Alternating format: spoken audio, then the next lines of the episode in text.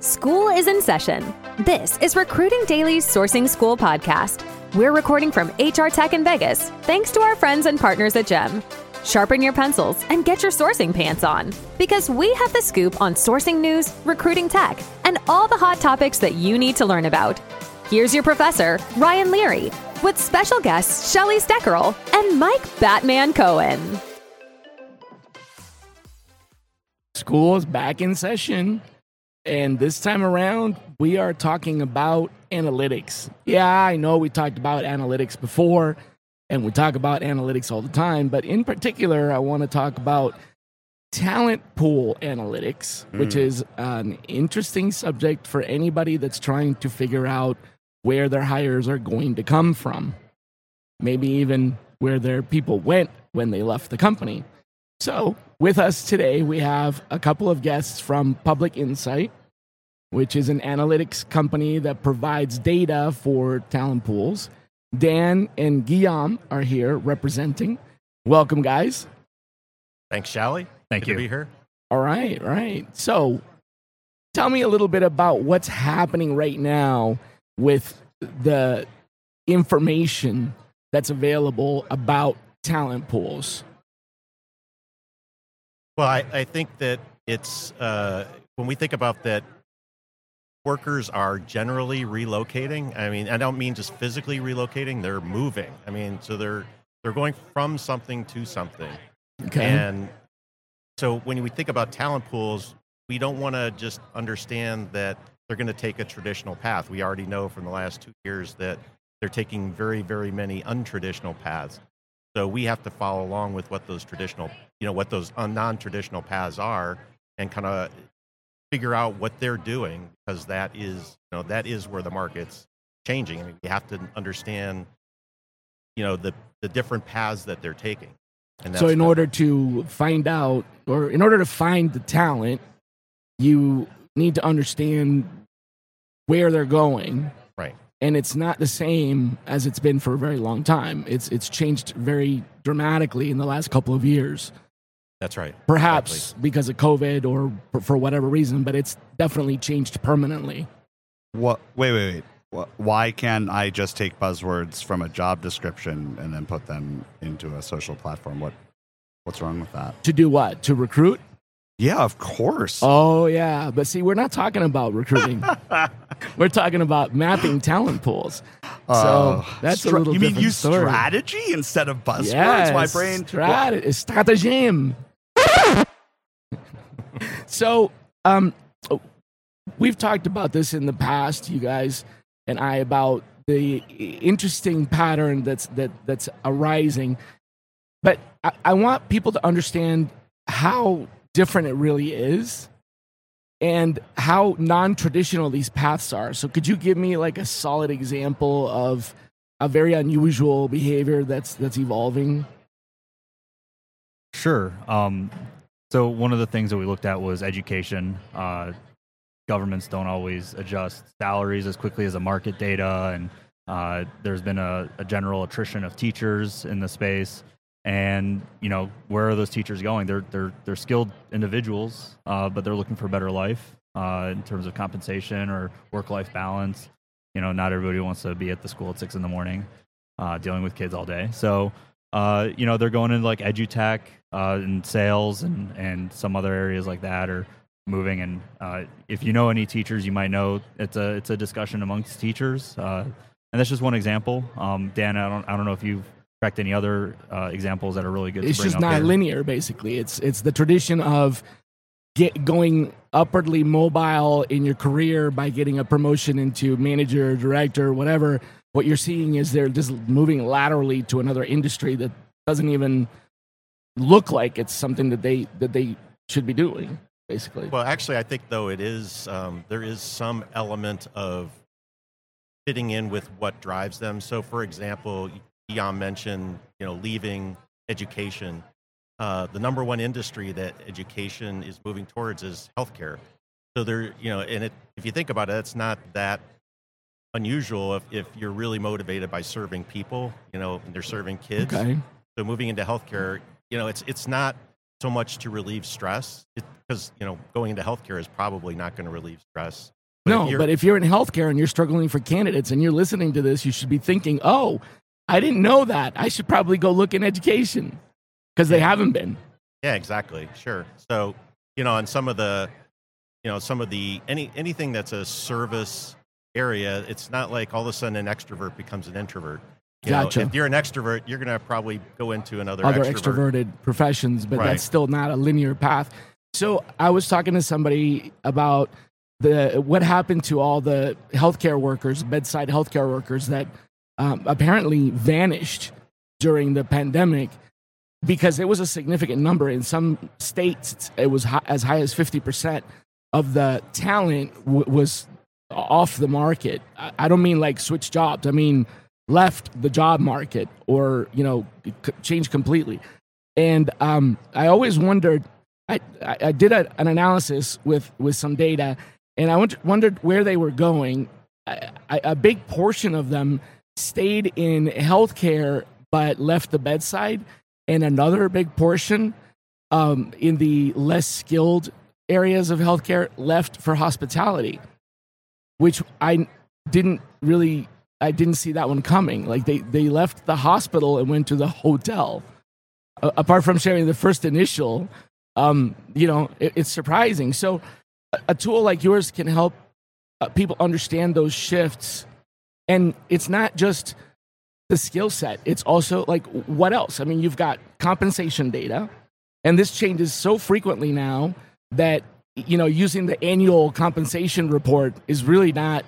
You're almost behind after a month or two from the moment you get that report. You know, two or three months into it, it's now completely obsolete. So you you are doing more than just getting uh, the BLS report that comes out every I don't know decade or whatever, right? You're doing more than that, and it's it's real time. It's surveys.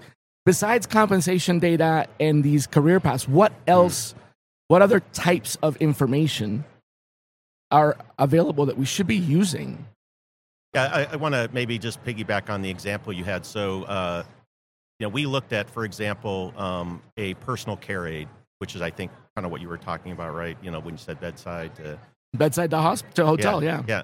So uh, we found that uh, we, we actually did this in a um, in a webinar we did uh, where a personal care aides in Florida were, uh, believe it or not, there were many more in Jacksonville than there were in like Fort Lauderdale. Huh. Uh, so if you you may be able to incentivize a a uh, you know again that's going to require a physical move, but you know just at the other end of the state there was a huge difference in supply. So a lot of it might be, uh, and then when you factor in like remote work, uh, you know obviously direct care aids not directly a remote job, but if you um, if you are a, uh, we, we looked at almost like the, the Mason Dixon line for computer support, and you're looking at alternate pools. You see, like everybody shifted south, so you might Oh, change your strategy. Uh, I, you know, I found actually the number one area of growth for computer support. One of them was Las Vegas. So you know, here we are sitting. Oh, and, wow. You know, so would you, you know, would you go after? Uh, I wouldn't know, have thought of that. Yeah. So, maybe So- it's because people like to gamble. Yeah, right. So what what else? Compensation, um, uh, geography, migration, uh, you know, job title, migration, education. What what other types of data? So one other area that we're really focused in on is employer reputation. Um, it's really driving a lot of the Ah. market. Uh, people um, they want to work for you know certain types of companies, and they want to have certain lifestyles uh, along with their work and life balance and that kind of stuff. Uh, compensation isn't necessarily the driving factor where people are migrating to and from companies uh, and industries. It's it's really it's a whole Job to- satisfaction. Yeah, exactly. But so uh, you know, why can't I just go to Glassdoor? Isn't isn't everything on Glassdoor? Yeah, I Glassdoor has a lot of information. They're uh, they're uh, a really rich source. But here's the thing: so if you go to Glassdoor, you're gonna get like 10 years of data in one snapshot. Uh, you're not gonna know how that d- data, you know, two months ago differs from four years ago, and so you can Mhm. you can kind of time phase it and see these trends. Uh, and it could be for sourcing, it could be a really good source of talent. Like, hey, this company had a really great reputation, but like the last three months are terrible. there might be some changes happening, and that could be a good company to uh, identify candidates from. Target companies that have a sliding reputation. Yeah. So besides Glassdoor, what other sources of information about company reputation are there? So we pull data from other sources uh, that are more DE and I focused. So uh, her site and um, comparably. Uh, we also do Indeed. Uh, so between all four of those, we we capture I want to say roughly hundred million ratings and about nine million reviews. And I'm, I'm going to guess it's around a, about a year, year and a half long. And you know, with Time frame. statistics and any analysis, the, the, the larger the data set, the more likely that it's going to have insights that you can actually use, right? If you just survey people in Jacksonville and try to apply that nationally, it's not going to work. So this this data set is important to sourcing and to figuring out where you're going to open your next IT call center and, and, and all that. So it's it's planning, it's strategy, And retaining people. and retaining people. Tell me about that. Yeah, so um, you know it's hard to fill positions if you can keep your people. That's always a win because they're already trained, they're already in the organization. Uh, so if you can uh, get insights into what um, other industries and positions that are compatible with the, your current staff, uh, and you can see where they're going uh, or what what you're up against in terms of the market, that's going to give you a head you know a heads up in terms of what you Opportunity to fix yeah it. what you got to do to keep the people that are keeping Right. your business afloat. Yeah, and if I could piggyback onto that, is is a, a lot of um, employers look at the uh, the quantitative aspect, so they immediately default. And I'm a CPA by background, so it's natural for me to think in terms of, hey, I got to pay more, right? And what we find is that most positions, uh, when we do opinion mining of the reviews, compensation or pay is not even in the top five. So it's Oh wow. management, it's culture, it's environment, um, and actually, when people are, you know, providing their feedback on compensation, more times than not, it, it's good, not bad. Hmm. So, uh, but when you talk about management, it's it's almost exactly 50-50. So, oh wow. so, uh, you know, but if you're an employer and you're looking at that and you're saying, gosh, what are the things that people are dinging me about on reviews? You know, it surfaces right up to the top. These are the subjects that are most important. But also from a from a sourcing perspective, it's going to tell you what are the key things that are that are are important. Uh, so going back to the personal care aid, you know, again because we looked at that, it might be that a personal care aid, you know, we're focusing in on the things that actually do drive them. So some stress is good. So if you're driven that way, some stress is good. So trying to make it less stressful may not be the right thing because it's natural. Got If you're a personal care, and my dad just went through out of life, I know it's a stressful job to be a personal care aide. And some people are just okay with that because they like to have that active environment. yeah, you're not going to change that. something always going on. Yeah, But gotcha. but the thing that they were, you know, forgive the expression, they were bitching about on was they were, you know, the fact that their schedule was not, you know, sex zone or they weren't getting good communication. I mean, communication's Mm. always in the top 5 Mm-hmm. So Communication these are things that. Oh, wow. yeah, so Okay.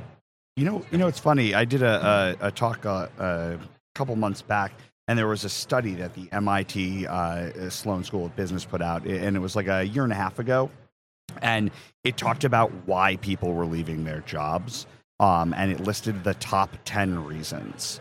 And you'd mentioned this in passing. Do you know where salary fits on that list?